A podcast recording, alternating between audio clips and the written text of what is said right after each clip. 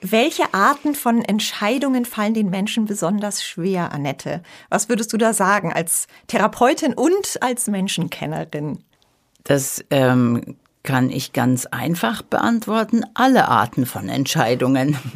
Und das ist tatsächlich ganz interessant, so ein bisschen typabhängig. Manche Menschen tun sich generell mit allen Arten Entscheidungen sehr schwer. Und manche tun sich dann nur schwer, wenn es Entscheidungen sind, die weitreichende Folgen haben. 15 Minuten fürs Glück.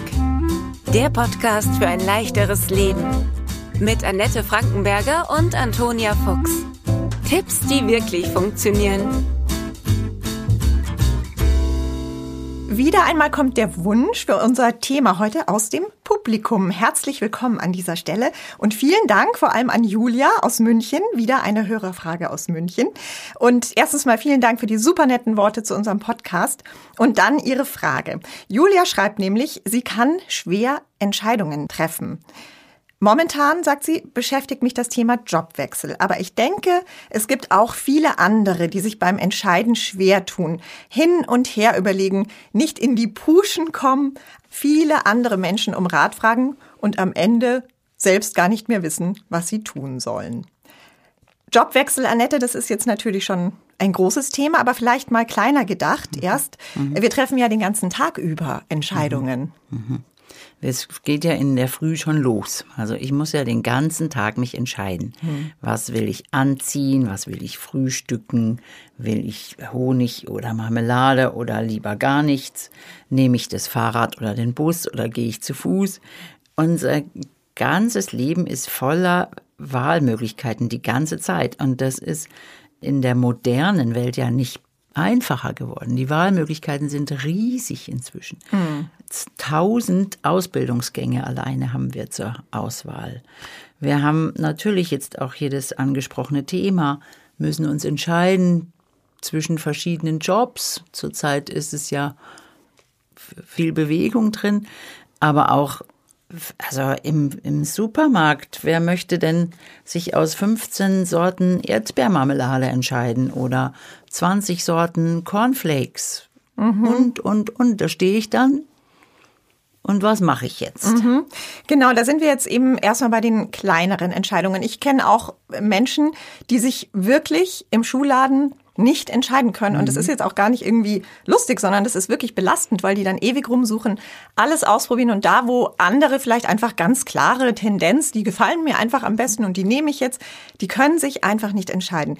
Bleiben wir mal bei diesen, bei dieser Art von Entscheidung, die ja mhm. eigentlich keine Lebensentscheidung ist, die jetzt meinen weiteren Weg so krass beeinflussen wird wie die Berufswahl. Was kann ich in so einem Moment tun? Was kann denn einem dann helfen? Also mir hilft in so einem Fall, und das ist vielleicht ähm, jetzt bisschen ungewöhnlich, zwischen meinem Mann und mir heißt der Satz, das summt nicht. Aha. Mhm. Mhm. Also wenn wir irgendwie was probieren, so wie du mhm. sagst, Schuhe oder ein Kleid oder so, dann gibt es vielleicht schöne Dinge, die auch schön sind, aber ich sage dann immer, das summt nicht. Das heißt, irgendwas in mir geht nicht in Resonanz. Und da muss man natürlich ein bisschen ein Gespür für sich haben.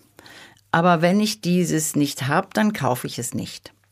Mhm. Dann entscheide ich mich nicht dafür und lasse ich es liegen. Mhm. Und für mich ist noch so die andere Möglichkeit, wenn es jetzt wirklich zwei Paar Schuhe sind, dass man sagt, okay, ich lasse mir die zurücklegen für zwei Stunden ah. und drehe eine Runde und mache ganz was anderes. Also gehe essen oder mache einen Spaziergang mhm. und komme dann zurück und habe aber für mich dann innerlich beschlossen, okay, jetzt schaust du es dir nochmal an und dann triffst du eine Entscheidung. Und wenn man dann immer noch keine Entscheidung treffen kann, dann würde ich sagen, ich würde es liegen lassen, weil dann ist tatsächlich, dann ist es nicht gut genug, dann dass ich mich entscheiden kann. Es ja. summt nicht. Aha, ja, das ist gut, ja. Ich würde tatsächlich lernen, ins Spüren zu kommen ist es dieses gefällt mir, das komme ich dem nah. Aber bei diesen Themen Schuhe und Kleidung ist es ja auch nicht so, dass wir da jetzt groß was falsch machen. Also im Zweifelsfall habe ich halt was zu Hause liegen, was ich dann nicht anziehe, was ich vielleicht dann irgendwie wieder weitergeben muss oder will. Aber bei den anderen Entscheidungen geht es ja immer darum, wir wollen nichts falsch machen, also fangen wir an, es abzuschätzen. Was hat es für Konsequenzen? Mhm. Was, was folgt aus dieser Entscheidung? Was folgt aus jener Entscheidung? Und dann fangen die Menschen an, alle anderen zu fragen.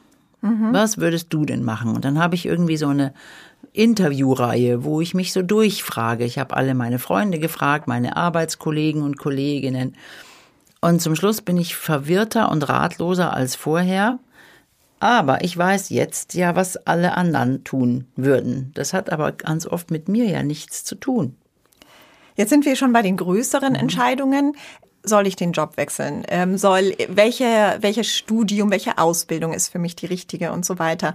Jetzt sagst du, das mit anderen reden kann einen eher verwirren, so wie es Julia ja auch geschrieben hat. Man weiß dann, was die anderen entscheiden würden. Da stolper ich nur so ein bisschen drüber, weil du ja so oft sagst, das Reden hilft und man soll über die Dinge reden, ähm, benennen, ähm, über seine Gefühle sprechen, auch um sich im Klaren zu werden. Also würdest du aber bei so einer Entscheidungsabwägung dann eher tatsächlich eher davon abraten? Abraten? Nee, ich würde nicht davon abraten, dass wir reden mit, miteinander.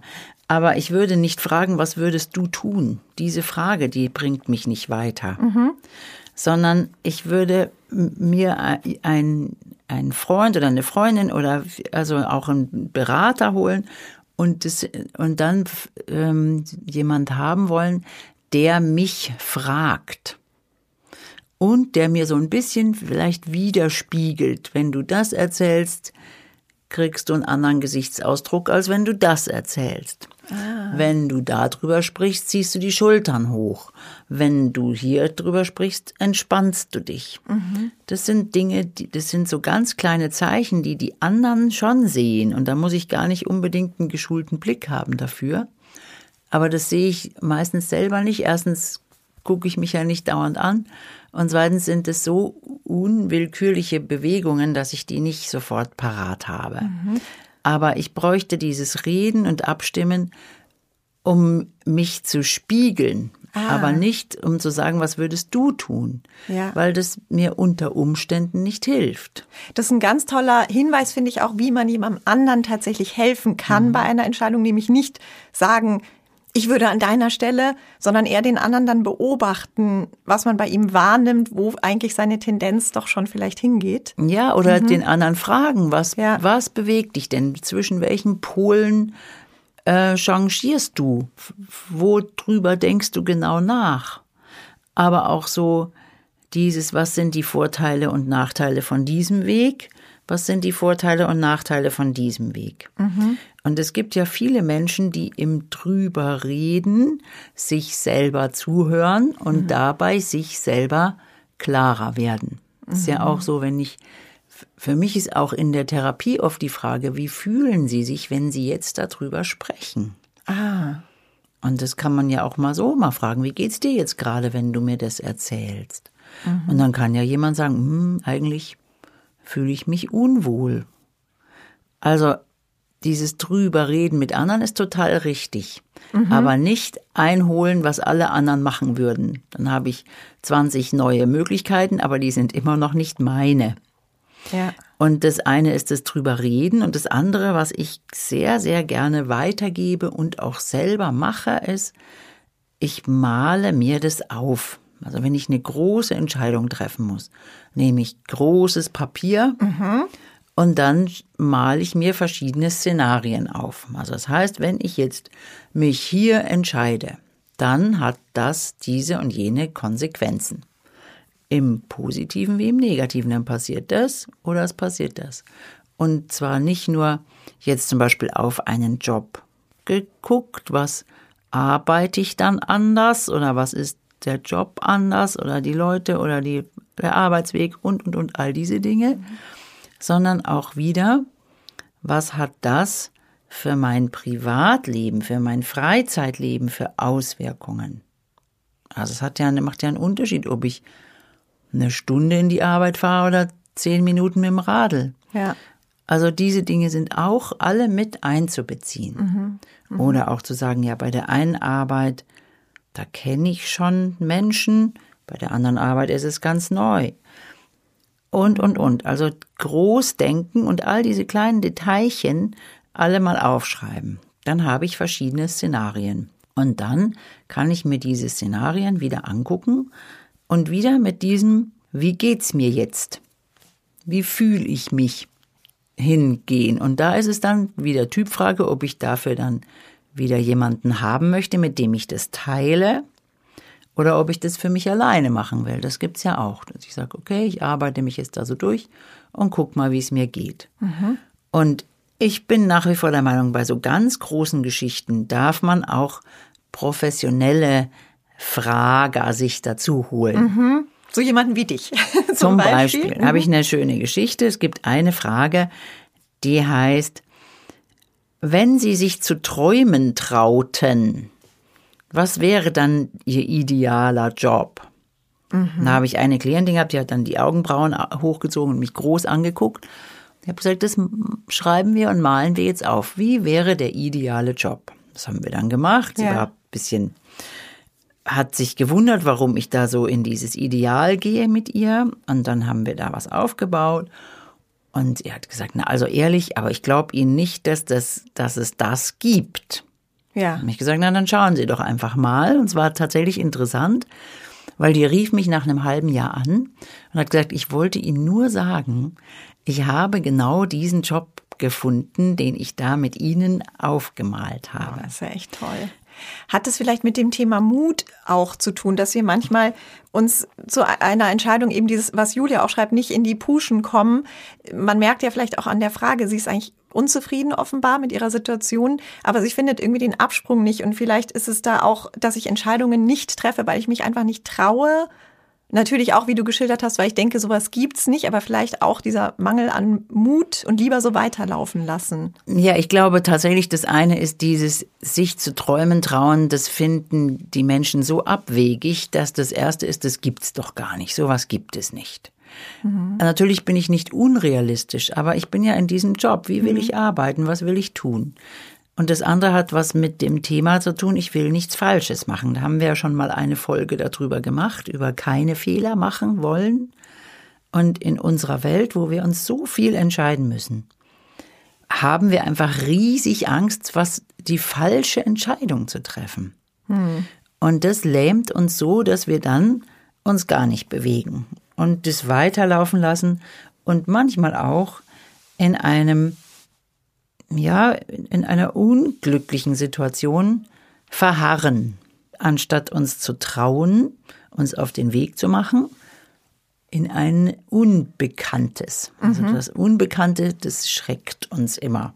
Und da ist das Vertraute, selbst wenn es nicht gut ist, wählen wir das eher als das Unbekannte. Mhm. Wenn ich dir auch so zuhöre, auch diese Vor- und Nachteile abwägen, ähm, da habe ich dir sehr genau zugehört. Ich finde, das hört sich an wie so ein Zusammenspiel eigentlich aus Kopf und Bauch. Mhm. Aber irgendwie mhm. muss beides mit dabei sein, oder? Weil mhm. es ist ja immer die berühmte Frage. Wie treffe ich Entscheidungen? Höre ich auf meinen Kopf oder auf mein Bauchgefühl? Aber es muss eigentlich schon beides stimmen, oder? Und ohne Bauchgefühl vor allem, wenn es jetzt nur eine rationale Entscheidung ist. Ja, das eine geht nicht ohne das andere. Also eine reine Bauchentscheidung, ohne dass ich vorher meinen Kopf angestrengt habe, ist sehr wahrscheinlich, dass da nichts Gescheites dabei rauskommt. Und nur alleine der Kopf, da fehlt mir dann dieses, was ich vorher gesagt habe, es summt oder es summt nicht. Ja, genau. Mhm. Und das kann ich tatsächlich auf alles anwenden. Und zum Schluss finde ich, ist dieses allzeit bekannte einmal drüber schlafen. Das ist kein Klischee, sondern das funktioniert wirklich. Also im Schlaf arbeitet unser Unterbewusstsein weiter für uns und dann ist dann am nächsten Tag sehen die Dinge anders aus. Und dann kann ich vielleicht eine andere Entscheidung treffen. Und auch einmal drüber schlafen, wenn jetzt jemand von außen kommt und sagt, ich will aber jetzt eine Entscheidung haben, wenn das nicht was lebensbedrohliches ist, finde ich es vollkommen legitim zu sagen, du, gib mir ein bisschen Raum und Zeit, darüber nachzudenken, hinzuspüren. Ich sag's dir morgen. Mhm. Ich finde eh, ich habe immer den Eindruck, abends ist die schwierigste Zeit, Entscheidungen zu treffen, weil man da einfach auch schon so aufgebraucht ist. So diese Entscheidungsfreudigkeit, die man den ganzen Tag ja braucht, ist dann irgendwie weg und, der Stress ist, glaube ich, auch generell schwieriger. Ähm ist generell schwierig und also außer es geht wirklich um was lebensbedrohliches, aber da funktionieren andere Ebenen in uns. Aber mhm. wir sollten ausgeschlafen sein, wir sollten einigermaßen wach und fit uns fühlen und sagen, ja, heute kann ich darüber nachdenken und hinspüren, was diese große Entscheidung anbelangt. Sich vielleicht auch mal bewusst dafür zurückziehen oder mal in die Natur gehen, sagst du ja so oft, ja. dass man so diesen, diesen Abstand bekommt, um wenn ich dich richtig verstanden habe, ja meinen ganz eigenen Weg in dem Moment zu finden, was jetzt, ich habe jetzt vielleicht noch so ein bisschen Input sogar von außen bekommen, kann den aber verwerfen, mhm. Aber dann eben zu einer Entscheidung zu finden, die mir ganz entspricht. Ja klar, also ich gehe damit spazieren und wenn es natürlich jetzt irgendwas ganz Kleines und Unbedeutendes ist, dann kann ich auch mal einfach aus Spaß eine Münze werfen. Mhm, Im Schuhladen sein. oder auch. Okay, im Schuhladen oder gehe ich jetzt rechts oder links rum um sie, um dann für Menschen, die sich so schwer tun, auch mit so kleinsten Entscheidungen, zu sagen, okay, ich mache es auch wieder spielerisch, ich gucke jetzt mal, was passiert, wenn ich einer anderen Instanz erlaube, für mich zu entscheiden. Man kann ja dann immer noch geht. Nein sagen zu der Entscheidung. Na klar, das kann man dann Kann insofern noch. auch eine Hilfe freilich. sein. Ich ja. hoffe, Annette, du bereust nicht die Entscheidung zu diesem Podcast. Nein, auf keinen Fall. auf keinen Fall. Ich bin da immer noch sehr, sehr glücklich damit.